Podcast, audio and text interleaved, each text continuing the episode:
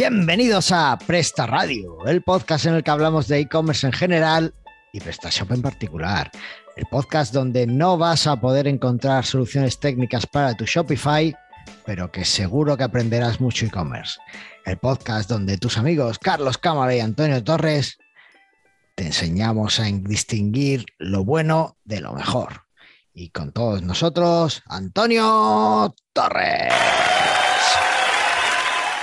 ¿Qué pasa? ¿Cómo está? Pues aquí andamos, muy bien, a tope, a tope. Vamos a tope, venga, vamos. Pum, pum, Madre venga, mía, ya hemos ¿Cuánto terminado. café te has tomado ya hoy? Pues me he tomado más de. Me, me he buscado en cafetearte.es el, el que es, pone ahí café súper intenso y me he tomado ese, Pero doble, ¿no? Mínimo. doble. Ahí, Bien, estoy a tope. Bien, bien. bien. Así Te noto. que, ¿Te te noto? ¿Te has echado la cita de cinco minutos? siempre. Siempre. Joder, qué maravilla. Además, eh, yo, yo ejercito lo que se llama la power nap. Power es potencia no- y nap, nap es que- siesta, ¿vale? Entonces power nap es como la siesta de la potencia. Ah, vale. Y consiste en que te tomas un café antes de dormirte. Ah, bien, sí, está, está bien pensado. sí. No, pero justo antes de dormirte. Entonces, como te lo tomas justo antes de dormirte, a tu cuerpo no le da tiempo a procesar la cafeína antes de dormirse. Entonces, digamos que te duermes. Y mientras que estás dormido, tu cuerpo está procesando la cafeína.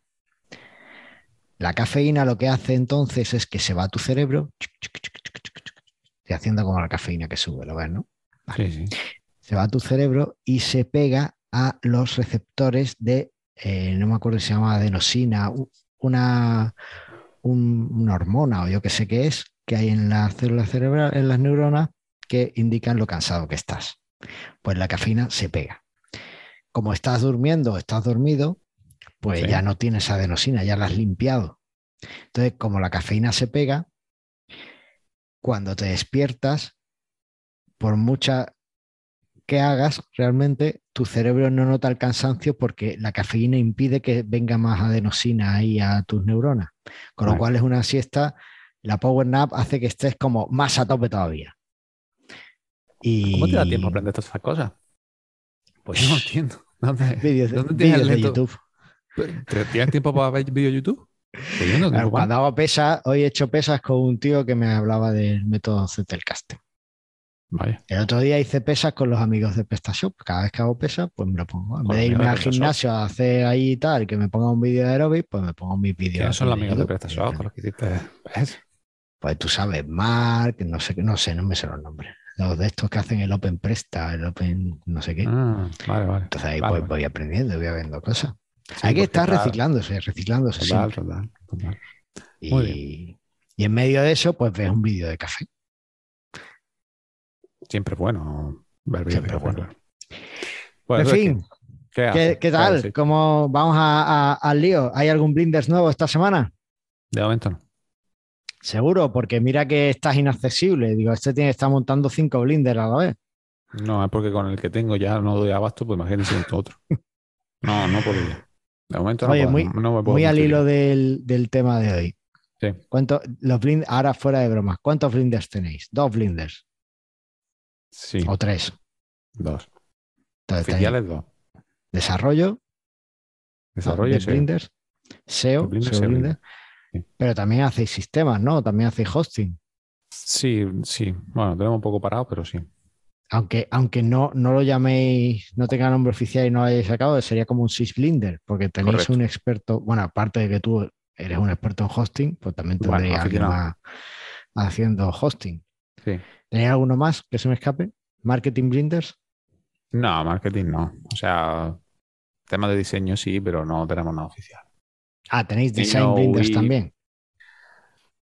Bueno, sí, se iba a llamar otras cosas, pero no. Pero sí, Pero porque, pero porque lo haces tú, que se te da bien pintado. No, no, no, no. Y a mí diseño yo, programador, diseñar, no, se- nunca se le da bien. No, tenemos a, tenemos a, lo, tra- lo- lo podemos traer un día para hablar de diseño, ¿no? O sea, Pues la, sí, la sí, nueva versión de la plantilla, la antigua se la hice yo, pero como ya lo tenemos en plantilla, eh, la nueva versión que todavía no está, no ha salido, pero la 1.6.0 ¿De que de está remaquetada, de Classic Blender, está remaquetada y rediseñada, vale, pero ya conceptos de UI muy a, a cosas muy específicas de diseñador y la ha hecho Jorge. Lo traeremos un día para, para que hable de diseño. Es un pedazo de diseñador. Era. Entonces, Jorge Era- Blinders o Design Blinders. Íbamos a llamarlo Visual Blender. Visual Blinders, vale. Y comprando el dominio no me, y no me después gusta. le- Es que no me gusta mucho a mí ese. Vo- Ya voy a ir dominio comprando no el dominio y lo voy y después ya Sí, me para venderlo dinero. después. no- sí, sí, tú no te preocupes. Para venderoslo después, claro. Sí, luego yo te lo compraré por dos euros si quieres. Bueno, por dos bitcoins vale, pero Sí. Venga. Vale, pues está bien, porque ¿sabes qué pasa? Que tenéis un experto para cada uno de los temas que tratáis con vuestros clientes. Y eso es, Correcto. una, eso es una buena idea.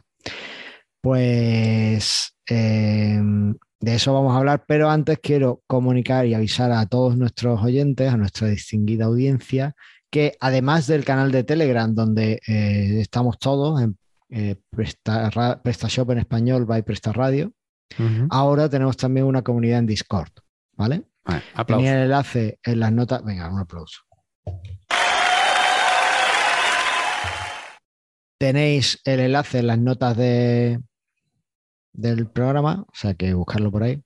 Y mira, una de las cosas que he aprendido hoy en YouTube, ahora voy a poner en, en los vídeos de YouTube que subimos con el programa, voy a poner también más enlaces y más cosas para intentar potenciar algunas partes. Bueno, el Madre caso que tenéis la comunidad de Discord, acabamos de abrirla, así que habrá fallos, habrá cosas que tratar y habrá tal. Mm, Todas las comunidades online se están mudando de Telegram a Discord. Nosotros no nos vamos a mudar, pero vosotros elegís dónde queréis hablar. Y bueno, Discord tiene una ventaja respecto a Telegram, es que nos permite como abrir diferentes canales para hablar de temas específicos, ¿no? Entonces ya tenemos un tema, un canal de desarrollo, un tema de, un, un canal de plantillas, temas Es como un foro, diseño. no utiliza nunca Discord. Y, y Es como un foro, pero en chat. Es un chat foro. Bueno, Es así. Además te ¿Cómo- permite hilos, en fin. Yo de momento voy a estar ausente. Sa- ¿Sabes qué pasa? Esto de la web es fascinante porque antes todos teníamos como un blog, ¿no? Y era como súper guay tener blog y todo el mundo tenía blog. Y antes todos teníamos como foros y las comunidades tenían foros y el foro era básico para tal. Llega un momento en el que ya los blogs, ¿quién tiene un blog? Esto ya solo lo usan los marqueteros para hacer SEO y cosas de esas. Esto ya no, no se usa. Y los foros ya ni te digo cómo cayeron en desuso. Eh, y ahora estamos volviendo a los blogs, pero en formato newsletter. Ahora en vez de tener el blog y nosotros decidir con nuestro lector de feed a quién nos suscribimos, qué tal y cuándo lo recibimos, ahora lo que hacemos es que no, no recibimos lo, lo- el mismo contenido, pero en, en newsletter, o sea, por email, Mm. y tenemos los mismos foros de antes, pero ahora en aplicaciones concretas que no puedes hacer con una. En fin, muy raro todo esto de Internet, Sí, dijo el tecnólogo. Eh, bueno, en fin. Eh, estamos aquí enrollándonos. ¿Qué te parece si vamos a hablar del ¿De tema del día? Bueno, habrá- ah, posiblemente hagamos un canal para esto en Discord, pero venga, vamos al tema del día, ¿vale? Venga, vale.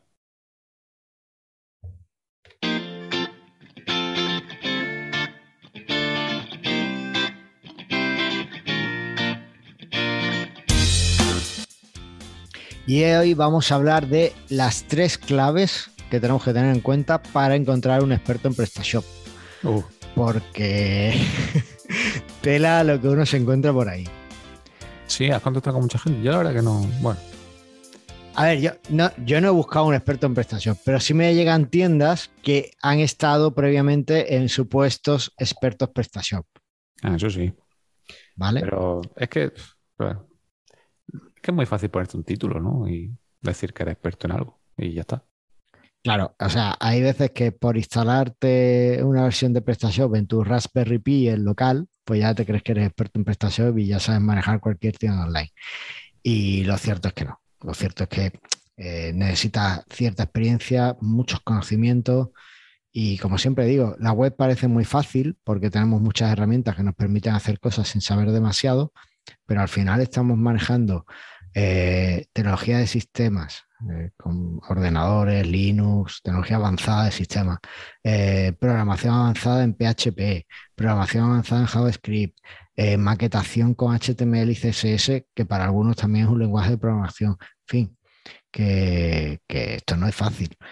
Y si a todo eso lo unimos con que cuando usas una tecnología concreta, como es el caso de PrestaShop, no solo tienes que entender lo que está debajo de esa tecnología, sino también las motivaciones del que lo ha desarrollado, pues ahí ya la cosa se complica un poco más. Pues claro, no es lo mismo. Tú dices, bueno, PrestaShop es una tienda online. Sí, pero es una tienda online desarrollada por desarrolladores principalmente franceses, con lo cual está muy adaptada a las necesidades de Francia. Sí. Pero a lo mejor las necesidades de una tienda online en España no son las mismas. Entonces tienes que entender muy bien la tecnología para poder adaptarla y usarla correctamente en el sitio en el que estás. ¿Qué te parece? Sí, lógicamente. Es que. ¿Quién es experto en PrestaShop? ¿Tú te consideras experto en PrestaShop? Yo me considero experto en PrestaShop Pues yo porque Yo no me considero experto he en entrado, a ver, no, no considero que, que no tenga nada que aprender, eso es diferente, pero considero que sé lo suficiente como para ayudar a tiendas online a, a llevar con éxito su misión de vender. Sí, o sea, a ver, es raro que después de tantos años que llevamos que no sepamos cómo funciona algo o cómo hacer algo en PrestaShop. Si eso te considera experto, pues sí. Pero yo que sé, es que es una palabra que se ha prostituido demasiado, ¿no? Entonces, ¿quién ya es experto en PrestaShop? ya no es, ya no es eso solo, ya es también, eh, no es solo cómo hacer algo, sino además cómo hacer algo bien, ¿vale? Ahora estoy, por ejemplo, con un proyecto que estoy modificando cosas. Es verdad que es un proyecto en 1.6, ¿vale? Y que, bueno, pues a lo mejor usaron Pero los estándares que ya había. bien, bien es desigual a bien. No sé, Pues sí. desigual bien. Pero es verdad que posiblemente los desarrolladores anteriores pues, usaron lo que se usaba en 2016, ¿no? Y lo, lo- pues pues es lo que, lo que usábamos todos y cómo se hacía la web en 2016. Pero te encuentras cosas que dices, ostras, es que yo esto no lo hubiera hecho así nunca porque estoy desaprovechando otras partes y estoy complicando mucho la programación. Por ejemplo, por ¿no? ejemplo, Entonces, está en vista. no puedo darte prisa. Yo soy muy celoso con la intimidad de mis clientes. Vale, vale. Eh, eso también denota pues, cierto, cierta eh, experiencia, ¿no? Cuando sabes que no puedes ir dando datos de cualquier cliente, ¿no? Eso Hombre, lógicamente. que- Pero es verdad que cuando muy- empiezas con cualquier cosa, con cualquier sistema, o sea, tú puedes ser experto en PHP, que no te implica ser experto en PrestaShop, ni sabes Es ser un experto en programación de PrestaShop. Y es verdad que cuando empiezas, haces cada ñapa que luego dices, joder, esto, esto, ¿cómo hice estas cosas no? en su momento? Eso quiere decir que realmente ya estás aprendiendo y, y llegas a ser experto cuando tienes cierto conocimiento y sabes cómo hacer las cosas bien desde un principio. Pero al principio, pues, siempre haces lo que puedes, pero toda experiencia en, en la vida. Lo que pasa es que la gente que se piensa que por ser experto o por llevar muchos años programando en un lenguaje ya es experto en cualquier CMS, en cualquier cosa, pues no lo es, 100%. Aunque sea experto en Symfony, aunque PrestaShop esté en Symfony mañana, pues tiene sus particularidades en las que no todo es Symfony de base. Entonces tendrás también que saber bastante de ahí. Dicho esto, pues es muy difícil calar a un experto. Si tú crees que lo- las tienes, las claves, yo no lo sé.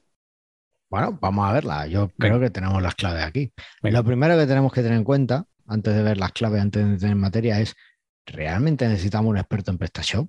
A lo mejor no lo necesitamos. Hombre, si tienes un Shopify, no. Eso es un buen motivo. Si tienes un WooCommerce, sí, tienes que migrarte a PrestaShop. Eh, Totalmente. no, Sí, sí, sí. el Shopify también tienes que mirarlo a PrestaShop, pero Sí, pero bueno, pero es que, mm, todavía le doy un voto de confianza. Pero WooCommerce, he migrado a un WooCommerce, estamos migrando un WooCommerce y, y hace cosas más raras en base a todo eso. Es, es lo peor del mundo. hace cosas raras. Bueno, el caso es que esta pregunta ya nos la hicimos hace como 20 episodios, ¿vale? Con cuatro años. De hecho, hace cuatro, más de cuatro años. No, Y, pero bueno. Y en el episodio 78, pues intentamos responder a la pregunta: ¿necesito un desarrollador PrestaShop para mi tienda online? Así que yo lo que recomiendo a, a nuestros oyentes que no hayan escuchado ese episodio, que lo revisen. Eh, si no quieren revisarlo lo que sea, el resumen quizá es: si estás empezando, quizá no lo necesitas, pero llega un momento para crecer en el que vas a necesitar ese desarrollador PrestaShop. ¿Vale? Y además de los muchos motivos que dimos en ese episodio, como por ejemplo eh, que bueno, pues era un, un desarrollador, pues conoce muy bien el sistema y entonces va a poder ayudarte a, a gestionar las cosas y demás. Hay un tema que, que no mencionamos y que creo que es fundamental. Es que cuando tú contratas a un experto en PrestaShop, te puedes aprovechar del ecosistema de desarrollo y de gestión de tiendas que tenga ese desarrollador. Claro. Por ejemplo, no es lo mismo que eh, tú quieras montarte una un sistema de copias de seguridad, por ejemplo, que por ejemplo que contactes conmigo que tengo una herramienta específica para copias de seguridad que me da el sistema para hacer las copias de seguridad automáticas, que además las subo a un servidor que está, que cual, que están en remoto, que están las copias como tienen que estar. ¿vale? No es lo mismo. Entonces, bueno, pues ese tipo de cosas tienes que considerarlo también. Aclarado esto, vamos a ver las claves para encontrar un experto en prestación. Venga. Lo primero, un experto en marketing no es un experto en prestación. Es que eso no Puedes cambiar. La palabra marketing por SEO, por vendehumos, por desarrollador mm, WordPress o por, Por lo que cuñado. quieras, ¿vale? Por cuñado, ¿vale? O sea, no es un experto en prestación. Me he encontrado un montón de agencias y un montón de SEOs que te dicen que ellos son expertos en prestación. Pero en realidad lo que saben es qué modificaciones SEO o de marketing tienen que hacer para que una tienda de prestación vaya mejor O que pero se pueden hacer. vista- o que se pueden hacer. Pero desde el punto de vista técnico, realmente ni saben hacer esos cambios de forma adecuada, ni saben eh, cómo eh, mantener esas tiendas en el tiempo, ni están preparados para el caso de que venga un fallo que a veces vienen en las tiendas online. ¿Vale? Entonces, Es que si el de marketing o el de SEO el- te hace modificación en PrestaShop, mm, tiembla. uf. O sea, que te instale un módulo, vale, pero no más. O sea, no me- ¿Qué modificaciones vas a hacer? A ver, hay gente de marketing de que- sabe, sí. que hace- sabe- se ha preocupado de aprender algo de programación y tal, y que pueden hacer algunas cosas. Ya, Pero pero aún así, mejor que no. Mejor, que no. Sí. O sea, eso, ese agencias globales que hago de todo, eso sí soy partidario de decirte que no, porque no, porque es que es muy difícil. Entonces, eh, yo creo que además es importante que cuando hablas con una agencia de estas de marketing, que tengan muy claro eh, lo que quieres conseguir. Si esta agencia es honesta y te dice, no, mira, yo te voy a llevar el marketing, te voy a dar el SEO, te puedo hacer estas modificaciones y esto, pero a nivel técnico necesitas a alguien que nos apoye. Eso a mí me parece una empresa de marketing experta en- e-commerce o en prestación. Yo la contrataría, ¿vale? Porque sabe muy bien de que cuáles son sus fortalezas y también cuáles son sus debilidades, que también es importante conocer tus debilidades. Por ejemplo, si a, a mí cuando me contactan mis clientes les digo, no hago diseño, así que no me pidáis un diseño, yo os puedo ofrecer algunas plantillas que crea que encajen con lo que buscáis, pero si queréis realmente un diseño personalizado, me lo tenéis que facilitar vosotros. Claro. Y yo lo implemento. Yo no tengo problema en implementarlo, pero eh, necesito que, que el diseño lo, lo haga. Lo, lo- yo, yo lo ejecuto, digamos, ¿no? Yo lo hago, lo convierto de diseño de papel a PrestaShop, pero eh, yo no puedo hacerte ese- esa parte de papel. O, por ejemplo, yo les digo que yo no hago SEO. Aunque tengo que contarte una cosa, Dime. te va a encantar. A ver, en a. EasyPresta, ¿vale? Punto es, donde tengo los módulos que voy desarrollando, lo, tengo un poco abandonado, ¿vale? Pero yo en su momento subí tres o cuatro módulos. Uno de ellos era el Easy Kelku eh, Tracking, para Sí. añadir fácilmente el módulo de Kelku, porque es verdad que en Kelku te dicen cómo es, pero tienes que modificar controladores, hacer override, es un follón. Entonces, con el módulo este no hace falta nada de eso y es bastante limpio. Y entonces yo puse esto, en la easypresta.es sabes que tiene Classic Blender, ¿vale? Tu plantilla, Yes. el tema que tenéis ahí disponible para todos, y le instalé DBSEO, ¿vale? El El módulo, que que tenéis ahí. tenemos de- disponible gratuito para Blender. todo el mundo.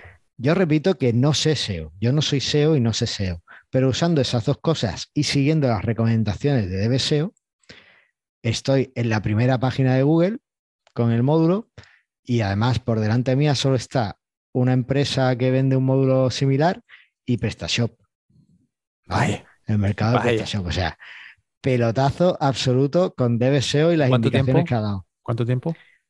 En un mes, pero sin, sin hacer nada de marketing de contenido. Y O estamos sea, hablando de un dominio nuevo, sin enlaces, sin Dominio autoridad. nuevo, sin enlace, sin autoridad y sin nada. Claro. Si es que hago magia. Esto... maravilloso dice. ¿Vale? Para la búsqueda PrestaShop eh, Kelku, que queréis hacerla en casa, pues vais a ver que en la quinta posición está Easy Presta. Así que bueno, pues está muy bien. Pero yo, yo no puedo ir con eso y decirle a mis clientes, no, no, yo hago SEO. Una vez posicioné el quinto. Pero es que hay muchos tipos así. El, SEO que hacen muchas agencias de SEO es te instalo el Yoast, porque la mayoría son WordPress, te instalo el Yoast y sigo las recomendaciones del Yoast. Pues ahora la gente puede decir que es experta. O te hace SEO para PrestaShop porque te instala el DBSEO y siga recomendaciones del DBSEO. Y ya está. Pues, pues, sí, pues bueno. No, no, no, no busquéis expertos en SEO así, porque no. ¿Vale? Eh, al fin y al cabo, pues, es difícil tener un conocimiento muy amplio de todo, ¿no? Ya lo hemos dicho. Mm. Y realmente yo no me fiaría de esos hombres del renacimiento que te dicen, no, yo te lo hago todo en la web, el SEO, el marketing, no sé qué. A no ser que sea una empresa, por ejemplo, como The Blinder, que a una SEO porque tenéis un experto en SEO, que es Nacho, y a una desarrollo porque tenéis un experto en desarrollo, que eres tú. Pero justamente por eso lo quisimos separar. Y, no, y no hacer una sola marca para todo. Porque no queríamos caer en, lo que en esa agencia que hace de todo, porque para mí está muy mal visto. Yo no contraté una agencia que hace de todo, porque no saben hacer de todo. Pero tengo dos agencias, una de SEO y otra de PrestaShop, que hay un especialista en cada una. Y por eso, si monto la de diseño, está detrás el, un, diseñador que es muy bueno, que ha sido diseñador jefe de Pharma mucho tiempo. Y, por eso, de momento, ni está la marca ni nada, pero el diseño que se hace dentro de, de, de Blender pero porque quiero un, especialista en cada, en cada sector. Si no, no, lo hago. Si no, para que, no. Prefiero externalizar. Pues eso. No, hay más preguntas, señoría. Yo creo que la primera clave está clara.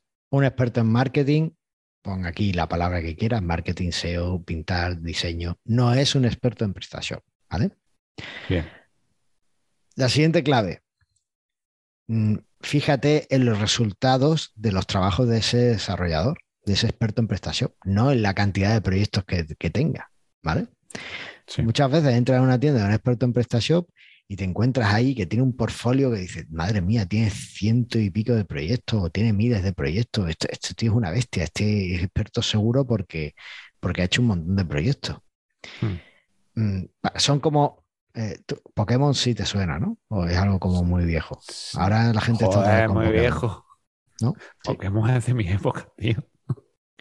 Vale, bueno, pues son como. estas agencias tienen como el síndrome Pokémon, ¿vale? Lo que tienen es que cazar proyectos para ponerlo en la web. Es un poco.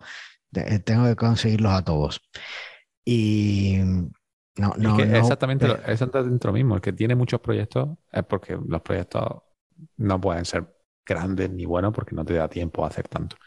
Efectivamente. Mi primer trabajo, que fue en una agencia de desarrollo barra marketing barra todo aquí en Almería, hacíamos webs con Joomla, pero sin venderse. O sea, el comercial nos traía tarjeta de Almería, hacíamos la web y luego ya iba con la web a venderse, cuando ya estaba hecho. Y la vendía por 150 euros. Así que, ¿qué esperas de ese tipo de web? Eso es lo que se llama una churrería. Y tú decías que no querías montarte el churro. Si ya lo tenías. Hacía, hacía tres al día. Madre mía. Sin venderse, ¿eh? y solamente con la tarjeta. Y ya Aquí va Backup es tu amigo. ¿Qué? Aquí va Backup es tu amigo. Total, total. O sea, eso era. Encima lo tenían montado en un servidor local, todo. Flipa. Iba eso de rápido. Madre mía. Pues obviamente una agencia de esta que te ha hecho, que te hace tres webs al día, mm, no se está fijando en la calidad, ¿vale? No está prestando atención a los proyectos. Así que mucho cuidado con esas empresas que tienen ahí los portfolios inmensos. Porque además a lo mejor son empresas que, es verdad que a lo largo de estos años, incluso aunque sean empresas que, más serias, que, eh, tienen tantos proyectos porque, porque llevan muchos años en el negocio y entonces le ha dado tiempo a acumular bastante eh, proyectos, hmm. no es lo mismo una web que se hacía en 2016 que una web que se hace ahora. Es que hmm. los paradigmas han cambiado completamente. En 2016 casi nadie usaba, por ejemplo, eh, la propiedad Flex todos usábamos float para, hacer que las cosas estuvieran una al lado de otra. Y hoy día, cuando veo un float, me sangran los ojos. Vaya. es una propiedad que debería, morir ya. Eh, con la velocidad igual.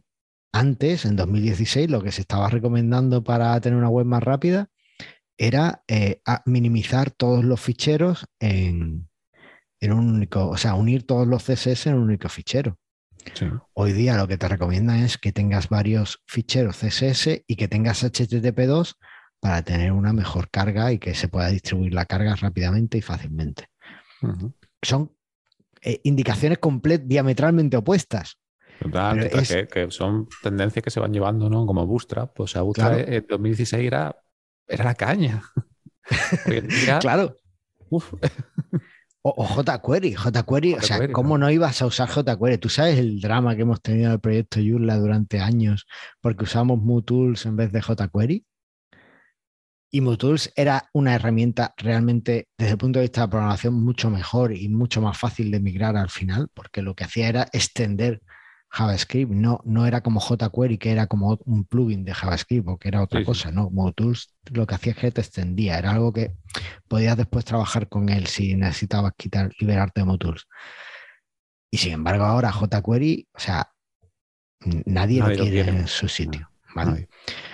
los paradigmas de programación cambian. Entonces, una empresa que haya acumulado muchos proyectos, pues a lo mejor en 2018 hacía muy bien páginas web y páginas PrestaShop, pero a lo mejor lleva cinco años sin tocar. Ah, a lo mejor lleva desde 2018 sin tocar, eh, sin crear una tienda online y no sabe cómo ha cambiado la tecnología.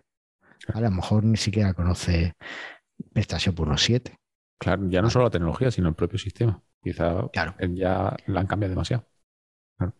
Entonces, yo, en lugar de ver que tenga muchos proyectos, lo que miraría son los cinco o los diez últimos proyectos que ha hecho el experto en PrestaShop de turno y eh, ver en qué puntos, eh, qué puntos destaca. ¿no? Si tiene un buen portfolio, lo normal es que haya eh, puesto, pues, haya hecho un pequeño caso de estudio del proyecto y haya contado un poco lo que hizo y lo demás.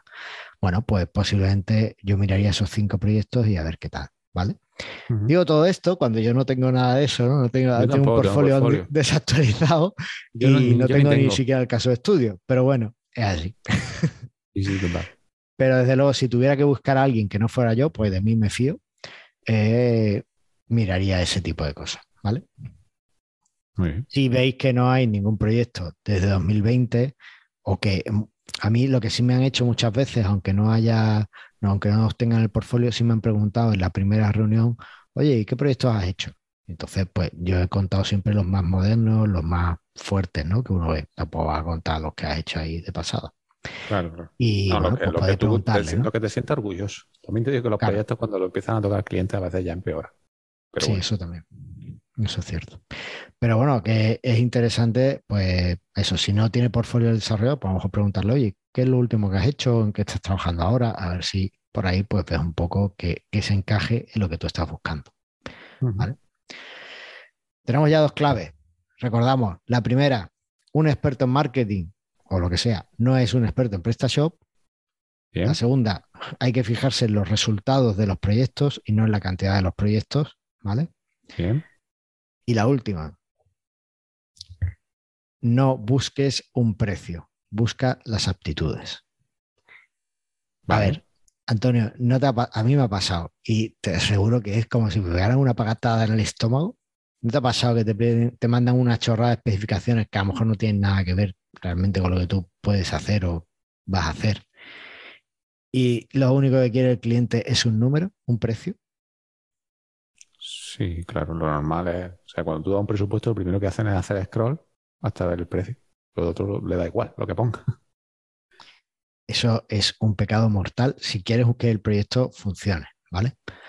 ¿Por qué? Porque cuando tú estás buscando un experto en PrestaShop, tú quieres, o sea, si quieres que funcione, tú necesitas que ese experto se implique en tu proyecto como si fuera suyo.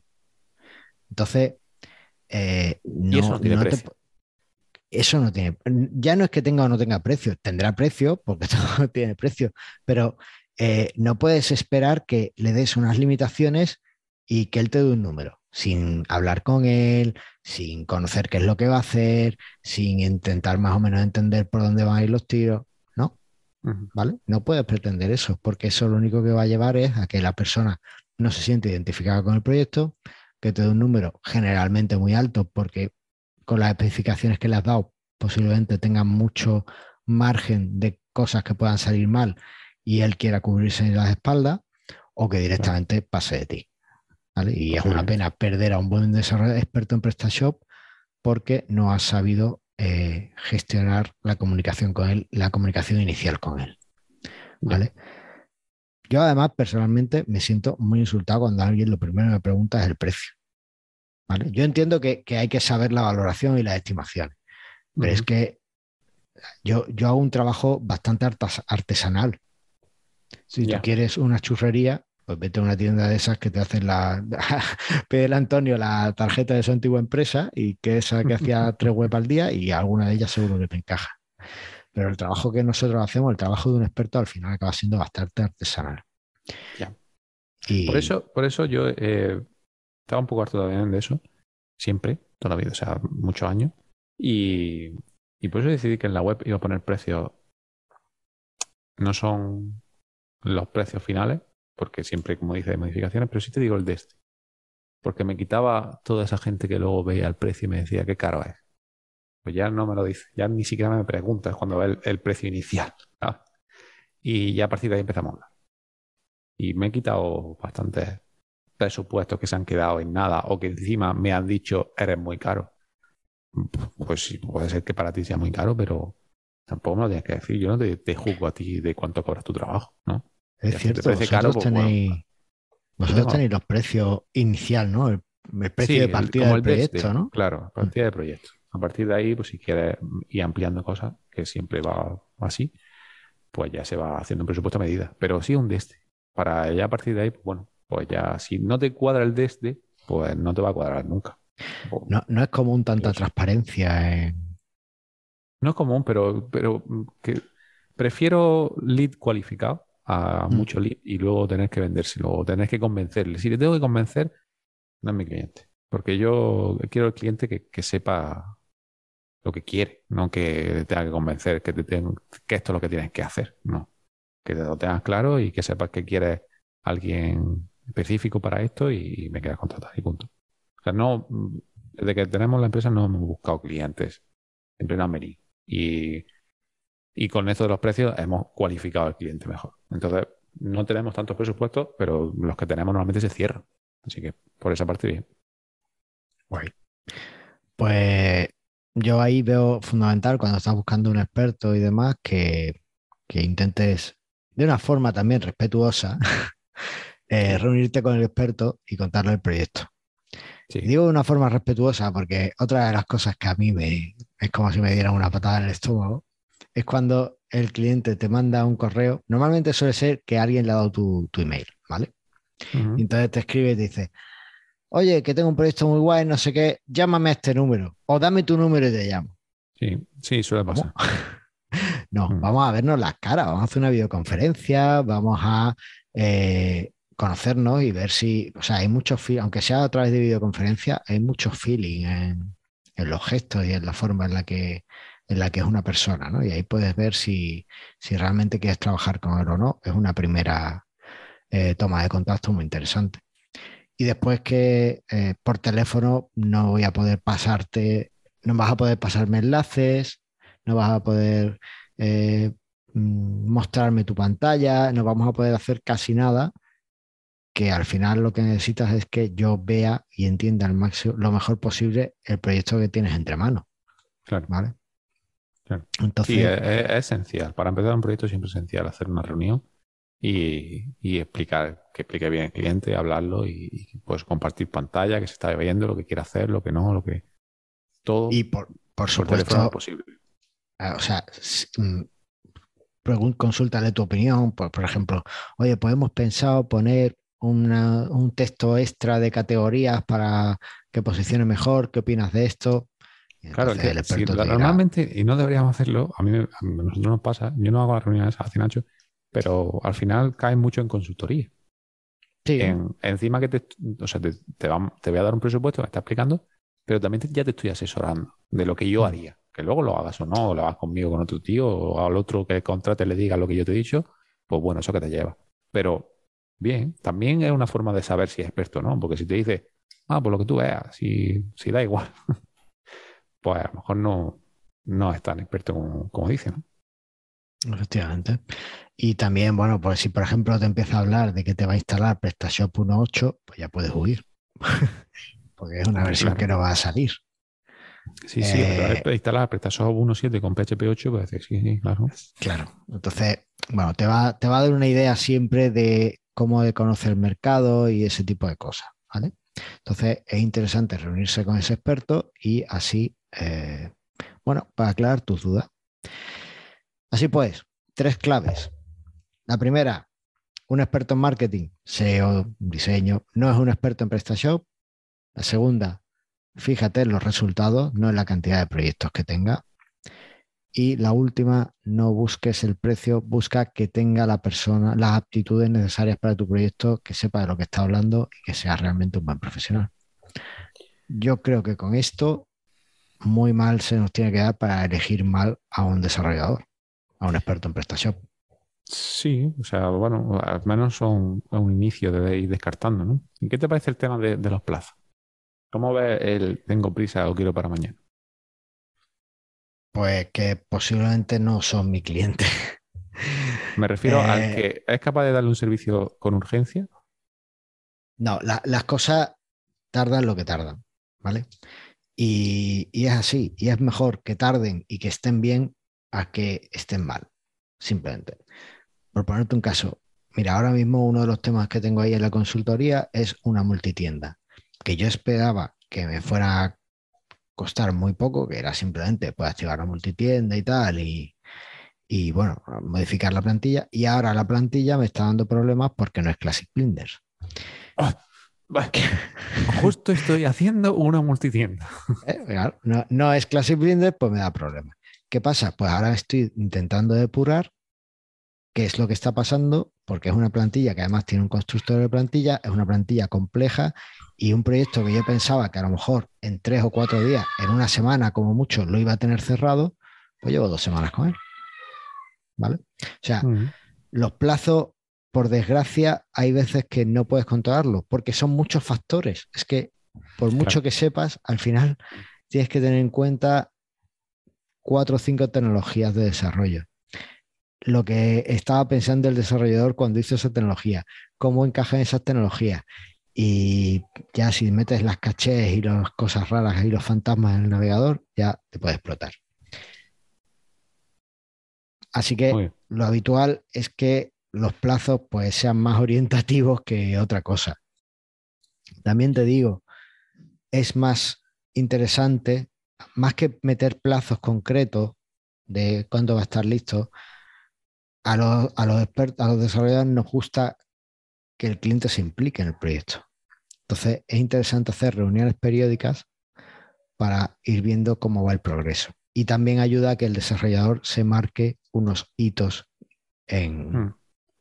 En el proyecto. Entonces, yo diría, no tengas plazo cerrado, sí pide unos plazos más o menos que entren dentro de tus esquemas y intenta planificar reuniones periódicas, pero no, no lo hagas después de pedirle el presupuesto, ¿vale? Y tampoco abuses de las reuniones, porque al final el tiempo que el cliente está reunido contigo no, está. El que el experto está reunido contigo no está trabajando, ¿vale? Sí. Entonces, eh, es interesante, pues eso, que tenga algunas reuniones para ir viendo cómo va el proyecto e ir eh, avanzando en las diferentes fases del mismo. Yo lo que creo. Me parece correcto. O sea, yo lo de las reuniones lo dejaría. Cuanto menos mejor. A ver, a mí también me parece un rollo, ¿vale? Porque es tiempo que no estás trabajando. Ya, con el, con el sistema que tenemos nosotros de, comunicación con el cliente lo hemos evitado las reuniones. Porque desde ahí es una comunicación constante en la que estamos hablando y no hace falta la reunión en sí. Pero una vez que el proyecto ya está en marcha. Antes sí, lógicamente. Y al finalizar también. Pero en medio si funcionan, me parece. o sea, el tema es tener algún, alguna forma de control que el, el, experto en PrestaShop sea capaz de identificar como, ostras, tengo que tener algo listo para esta fecha porque ya en esta fecha me va a pedir cosas. El cliente ve nuestro panel en el que están los hitos, como dice, y tal fecha mm. está tal y tal fecha debe estar tal y desde ahí ya se comunica y se habla y en cada tarea, digamos, se va gestionando con el cliente y si pregunta si se tiene que preguntar algo, si tiene que haber una reunión, si tiene que enviar algo, lo que sea. Y no hemos evitado muchas mucha reuniones con eso. Pero bueno, que, que sí, cada uno que, que, que lo gestione. El caso es la comunicación constante, siempre. Que no se quede, empiezo hoy el proyecto y no hablo contigo hasta dentro de tres meses. No. Claro, hasta que Eso ya me problema. acuerdo que sea la fecha de entrega. Claro. Eso suele ser un problema. Vale, pues también, además, pues muy bien definido que esté un proyecto, siempre van a surgir cosas. Entonces, en Siempre estas reuniones te es un buen cosas. momento para reajustar cosas de, Claro. oye, pues mira, mm, aquí mm, te faltó pasarme estas tres imágenes que me vendrían genial, o esto lo podemos optimizar si cambiamos esto y tal, y yo creo que a diseño no va a quedarle tan mal y tal. Y siempre se puede reajustar cosas en esas reuniones. Entonces, Mm. yo creo que es la parte más interesante. Total. Pues con esto yo creo que tenemos las claves para encontrar un buen experto prestación para vuestras tiendas. Si necesitáis uno así como urgentemente y no os caemos demasiado mal, podéis contactar con Antonio en eh, theblinders.com Sí. o conmigo en nisipresta.es a través del formulario de contacto. Y si me da tiempo, a lo mejor pongo hasta un bono de horas o algo así, por si alguien tiene una necesidad muy concreta que quiera cubrir o lo que sea. Pues podéis Bien. contactar ahí con nosotros. Muy bien. Y hasta aquí el programa de esta semana. Recuerda que aquí en Presta Radio lo único que queremos es que vendas vendas más. más.